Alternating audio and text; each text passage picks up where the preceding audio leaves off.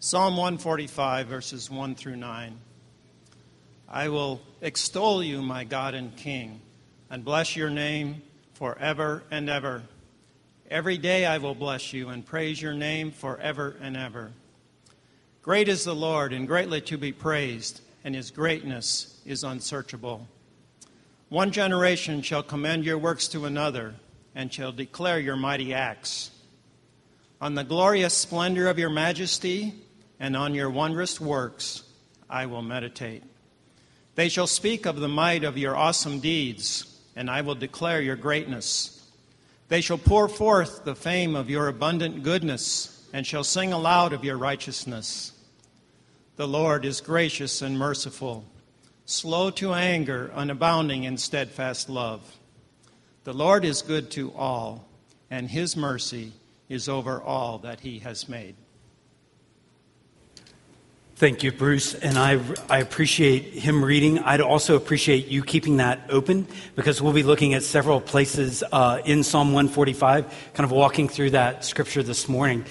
You know, it really is a privilege. Each week we come together as a church family. It doesn't take, it's not that hard to look around and realize how many multiple generations there are represented in the Ogletown church family. I think that really, really is a gift from the Lord that we have that. And it also doesn't take much to realize the fact that you have multiple generations represented in a church like ours. It also means there are differences in those generations. Uh, that there, there are many. We could talk the rest of the rest of the day about the differences that each generation brings to the table. There are there are times where technology or communication style or music or convenience, all these things may shape a generation very, very differently. And, we recognize that. And I guess for me, I mean, I, I could certainly focus on a lot of the differences, and there might be help in that. But I, I'm, I'm more inclined to ask what, what is it that we share in common? What is the constant that, that stays true even as we worship together as a multi generational church family? What is it that is the same? What do we share in common? Does, and, and, here's something that I also think about quite a bit is does the, just the fact that we have so many different generations represented, does that mean something for our church? Should it mean something? Should, should it mean something? Should that be something that we have a special responsibility to handle well, to be a good steward of? Over the last few weeks, I've been thinking about that a lot and particularly the opportunities that the Lord's been burdening my heart with because we have so many generations. I want us to look again at Psalm 145, what Bruce read a moment ago. Psalm 145, particularly, look at verse 4. It says, One generation. So that's why my attention is drawn to this psalm. One generation shall commend your works to another and shall declare your mighty acts. Then you skip down to verse 6 they, this, this generation shall speak of the might of your awesome deeds. And David makes it personal and says, I will declare your greatness. And while this psalm talks a lot about generations, it talks primarily about God. About this God who is constant in the generations. And I, I think as we, as we look at this psalm this week, as we look at some other places in Scripture next week, I think we can gain some insight into some of the purposes God has in His designing our church family the way He has. I think it'd be easy to not appreciate what it means for one generation commending God's works to another generation. It might be easy to not fully appreciate that. So I do want to set that in contrast. I think a pretty sharp contrast, a pretty dark contrast of what happens when one generation does not commend God's grace and God's works to another generation. So it doesn't always go like that. What happens when it goes a very different path? Judges chapter 2 says this. So, this is the time of Joshua and Judges. The people served the Lord all the days of Joshua and all the days of the elders who outlived Joshua, who had seen all the great work that the Lord had done for Israel. And Joshua, the son of Nun, the servant of the Lord died at the age of 110 years and they buried him. And all that generation also were gathered to their fathers. And then read, and there arose another generation after them who did not know the Lord or the work that he had done for Israel. What a huge difference. So, Psalm 145 is this glowing picture of one generation passing it on to another generation. And Judges 2 is this frightening picture of what happens when that gets derailed. When a whole generation rises up that forgets God and doesn't know his works. What could make a, a difference in future generations putting their hope in God? When I talk about generations, I, I, think I need to be clear right from the outset. I'm not merely talking about a biological family with like kind of that, that family tree. I'm actually thinking of it more in the line, more the way Jesus talks about generations. So it's certainly not less than biological family, but it's much more because we actually have a spiritual family. We have brothers and sisters in Christ, and some of those are younger and some of those are older, and, and we have we have a commitment there in our church family to pass to pass what's been given us to another generation, whether whether we are biologically related or not. How can we serve them, walking with God, knowing Him, and making His mighty works known? It's especially real and important that we answer that question because we had over a dozen babies born to our church family in 2017. And every week, hundreds worship at Ogletown Baptist Church that are either in preschool or elementary school or middle school or high school or in college or in maybe their early 20s. I mean, we have a huge responsibility here. And so, over the next few weeks, I want us to think about this together. Okay, what can we do to take what we've been given and, and hand it off well and continually hand it off well to another generation? And what the Bible doesn't give us here is any sort of formula or recipe. Add a cup of this, a third teaspoon. It doesn't do that. Doesn't give us this fail, fail safe plan. Because life doesn't work like that. What it does give us is a psalm of praise. And I want us to dig in Psalm 145 and hear from David, like, okay, what will it take to hand that on well? Here's where I believe it all starts I think to pass something on to the generations, you must have a deep personal encounter with the Lord. I think this is where it starts. To pass something on, it means that you have a deep personal encounter with the Lord. I read the, the pronouns that David uses as he starts off in verse 1 and he says, I will extol you. I. And I will, I will bless your name in verse 2. I will praise your name in verse 2. Verse 5, I will meditate. I will declare in verse 6. My mouth can't help but speak about what's going on in my heart in verse 21. There's something going on to David and it's very personal to him. And it, goes deep. It goes deep into who God is and, and how God works. So David could say, In my encounter with the Lord, I found him to be a God of infinite greatness. His greatness, he says in verse 3, is unsearchable. This isn't something he's, he's admiring from a distance. This is very personal to David. And I think it must be personal with us. He's a God who acts mightily in verse 4. He's a God who does things in verse 6 that are awesome. And the encounter sounds so confident, so confident that toward the end of the psalm, it's like he's overflowing with confidence and he says, You know this, if you call on his name, if you call on him, he will be near to you. He has such confidence in God that he says, If whoever fears him, whoever fears him, he, he will satisfy your desires. He says, if you, if you obey him, if you walk with him, even in verse 20, whoever loves him, as we love him, he preserves us. And all of this is still producing a sense of awe. Like you get a, get a sense in many of the Psalms, this one in particular, like David is, I can't believe this. I can't believe who he is. I can't believe how he works. But lest we miss kind of and, and, only see like the greatness of God, he says in verse 8, 9, he pulls it back even further and he says, I, I am amazed at the love of God.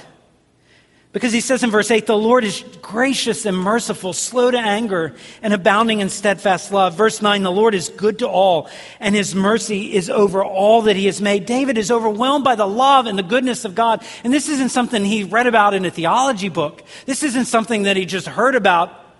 This is something he's experienced. He knows that this God is gracious. And this God loves him.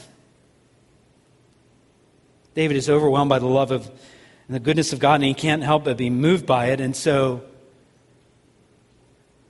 among many other things, I feel like I, that, that leads me to ask a question today. And that is Is the deep personal encounter with God that David had, like, do you share any of that kind of experience? Does it correspond with your experience? And maybe you can think back to even a particular time. Or maybe it's not so much tied to a particular time, but maybe just a season of life where this amazing, great, loving God became so real to you. And so the question I, I, I, I want to ask today is that same God, has who God is and how he works been something that has actually been life changing and life altering to you?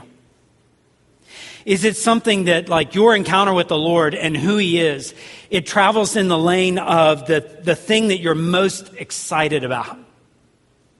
Or, or is it something like just kind of on the periphery of your life?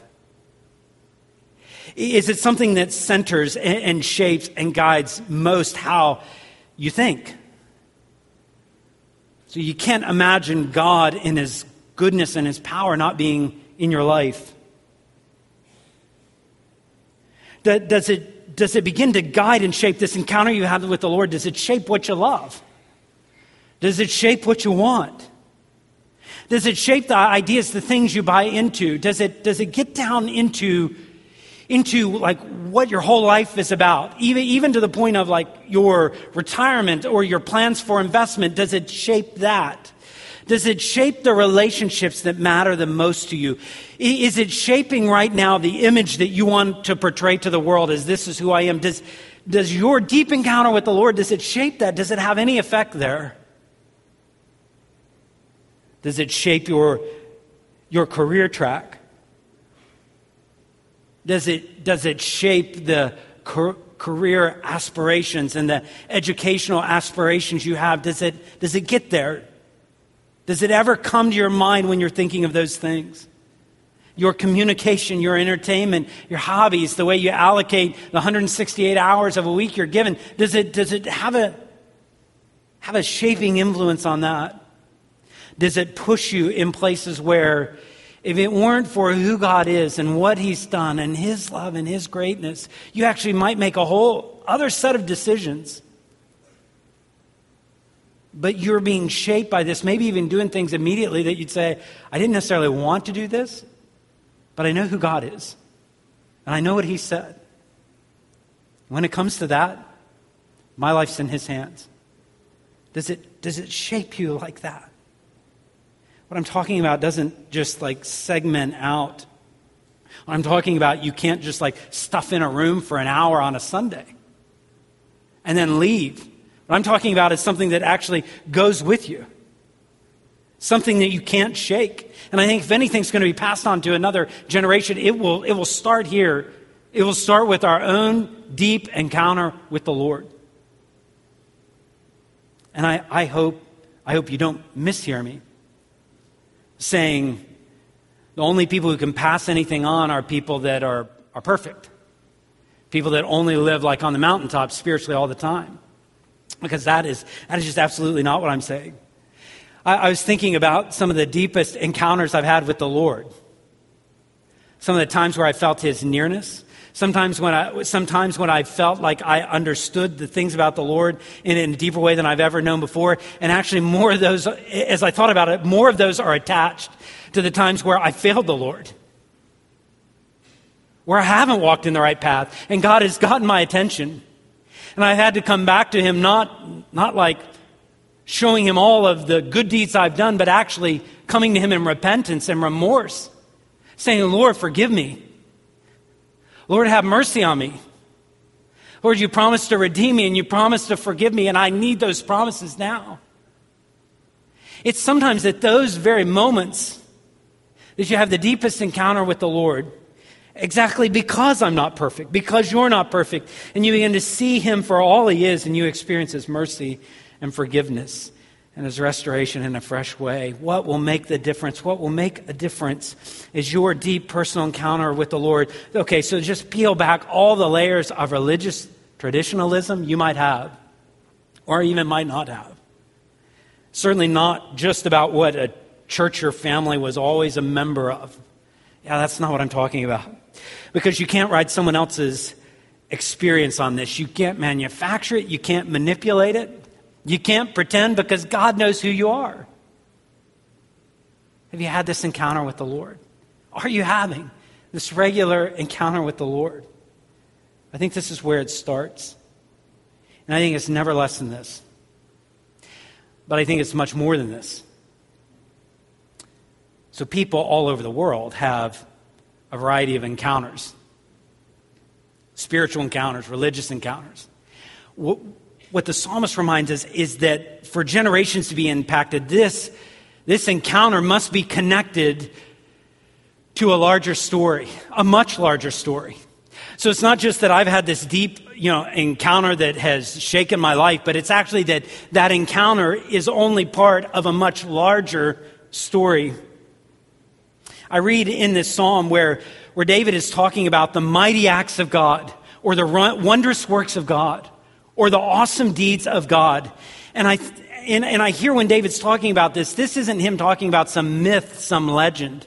You know, Atlas holding the world on his shoulders or some impersonal force. This isn't, this isn't that. David can think through concrete ways that God has shown himself to be strong in a big story and in tangible ways. It's actually, it's actually an eternal story in which God has, has shown himself in human history. How do I know it's an eternal story? Well, when David opens up this psalm in verse 1, he uses the words forever and ever.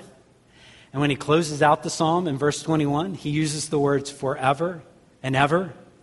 And in the middle of the psalm in verse 13, he says this Your kingdom, Lord, is an everlasting kingdom. And your dominion endures throughout all generations. So, so David recognizes there are generations and God's kingdom, his dominion, God's in charge of all of those. And so what David knows is everlasting, forever and ever. It goes from eternity past and eternity future. The story that God's writing, which we've had a deep encounter with this God. There's something about that that David said it's unsearchable. It's just interesting to me, though, the words that are regularly used in Scripture. So, as I read in, especially the first part of the Bible, the Old Testament, as you read those first several books, when you read the words like mighty acts or mighty deeds or the awesome works of God or the signs and the wonders, most often, most often as you read, you realize what the author is regularly talking about is this story of deliverance from Egypt. So it's not just a, a, an ambiguous story. The story that God is writing, this eternal story of which we're connected to, is a much larger story. It's an eternal story, but it's a, it's a salvation story as well. And as the writers would write about God's awesome deeds, often they would be talking about how God brought his people out of Egypt and how he parted the Red Sea and how he fed them in the wilderness and how he brought them to the promised land, how he led them over Jordan, how he gave them the, the land of Canaan. This is the awesome deeds, the mighty works of God. They were something real in history. And they told of how God saved and how God rescued. Miracles, surprises, and God's faithfulness. And and David says, yeah, This is what we have to tell another generation. This is what we get to talk about to another generation. And I think about David, who lived a thousand years before Jesus even came, like he only knew part of it, didn't he? Maybe by faith he saw more. But a thousand years later, God's, go, God's got more mighty deeds to do. more wondrous works, more awesome deeds.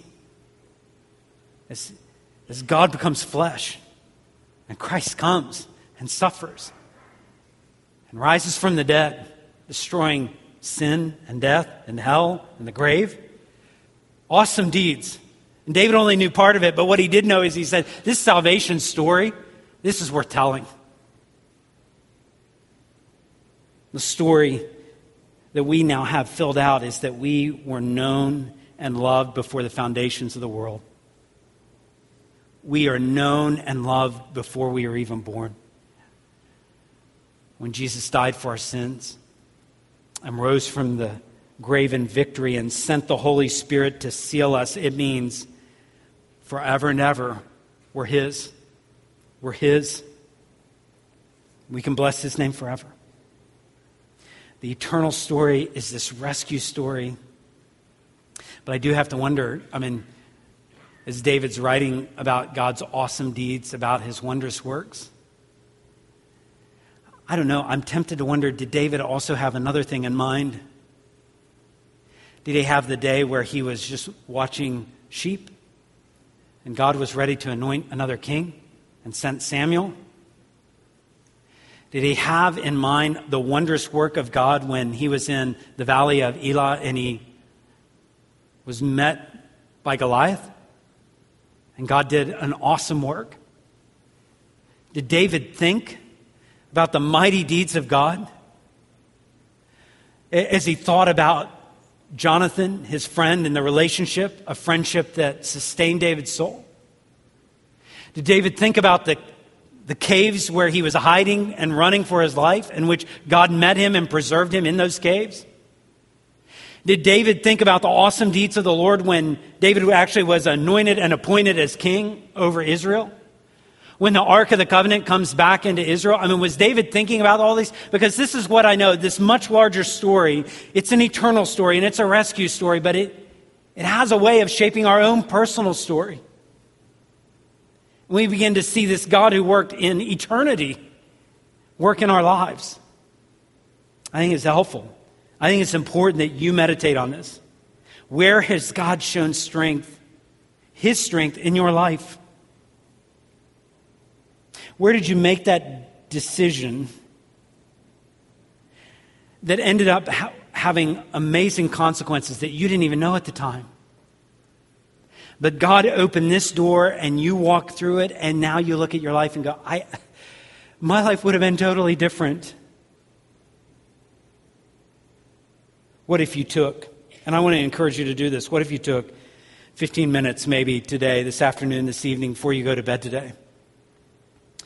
Just took 10, 15 minutes, and you begin to think about the goodness, the greatness of God, the mercy of God in your story where He showed up time and time again, where He directed you, where He guided you. Yeah, think back to those decisions you made that have had tons of consequences. Think about those mistakes you made. Think about the, the sins that we all have committed. Think about the move that that move, maybe it wasn't even yours, maybe it was a family member's, but that changed your life. Think about the loss. Think about grief. Think about joy. Think about healing. Think about restoration. Think about triumph. Think about where God gave you peace. You see, we need to remind ourselves of God working this story because the world also is telling another story. It's a competing story to the, the story that, that I'm sharing with you today. And over and over again, we get indoctrinated in this story. And the story goes something like this You just being you, and everyone celebrating you just being you, is the best thing ever. And when all's said and done, that's the best goal, just you being you. And you just struggle all your life for that. And give all your attention to just you being you. And every hope and dream will be realized. If you could just be you. And it's a small, pathetic story in comparison to the story that goes like this God knows you, and God loves you, and God has made it possible for you to be forgiven. God has a, an offer of salvation to you, and God can change you. And God can make you more like His Son, Jesus Christ. And you can have a relationship with, and you can submit to, and you can live your whole earthly life and then eternal life, giving glory to the most important being in the universe. That's the story you want to live for. That's the story you want, want to give your life to be a part of. So there's this deep encounter we have with the Lord. And then it's connected. We see it's connected actually to the greatest story ever told. But I think there's one more piece, and that is this story and this deep encounter has, has to find a place where it gets verbalized. It gets verbalized publicly and continuously. It gets verbalized. See, these words, this is what, it, this is what David is saying. I will extol. It's a, it's, a, it's a word of verbalizing something. I will exalt. I will lift high in praise. I will bless. I will praise. He says in verse 4, a, a generation will commend. He'll, will, will declare in verse 4, will pour forth your praises. We'll sing them aloud. We'll speak of them in verse 11. We'll make them known in verse 12. Verse 21, my mouth will speak the praise of the Lord.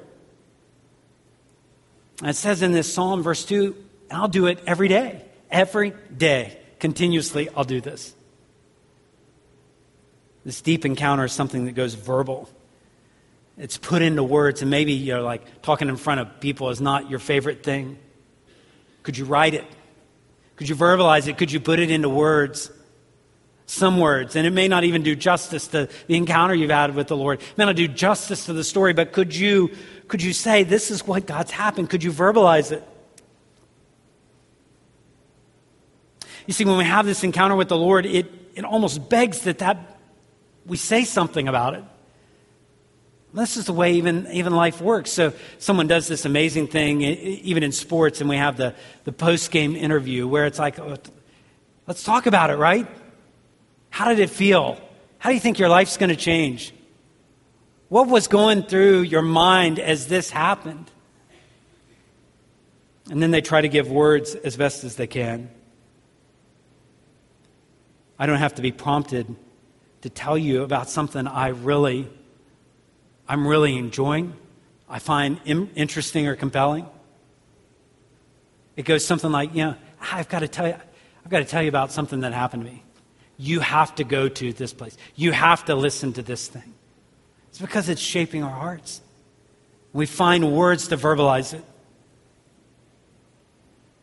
When we gather together as a worship service, we're, we're gathering together and we're doing this. We're saying, You alone can rescue, you alone can save. How deep the Father's love for, for us. This is, this is exactly what we're doing as we pray and as we, we even praise the Lord, but this isn't where it stopped. Again, it's not this compartmentalized thing where we just have this group of people kind of knows us and sees us talking about this a lot, but there's another universe of people that have never heard us one time give any indication that our lives have been shaped by this deep encounter with the Lord. Sometimes I, th- I think we try to let ourselves off the hook. Well, they'll see my life, they'll know kind of what's in my heart. Will they? Are you positive? Are you positive?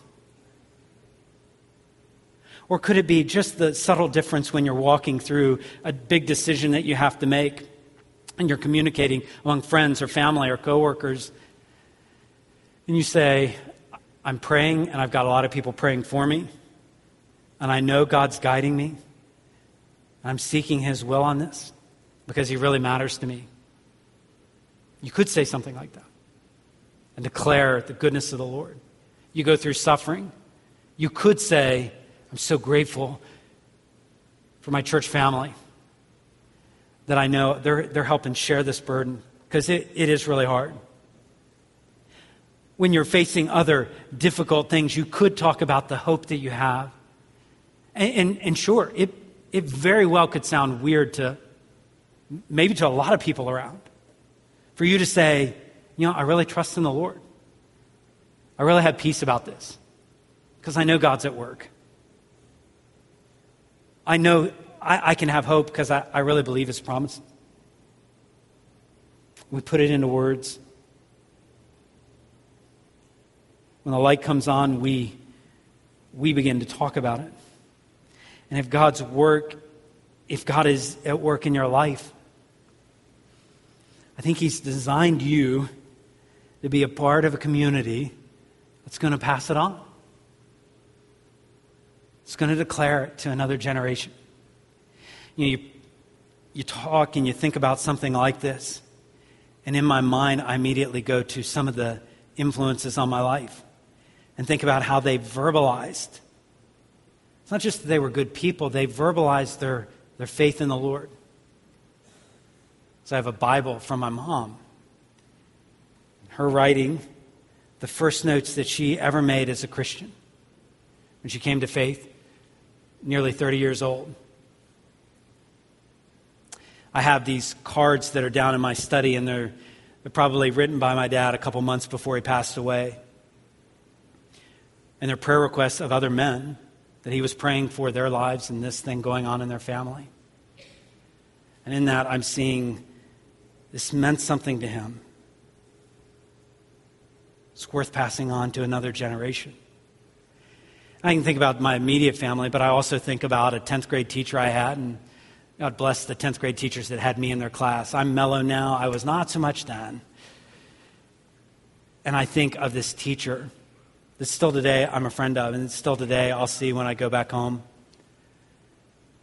And how he articulated a, a deep love for the Lord and pushed me to have the same.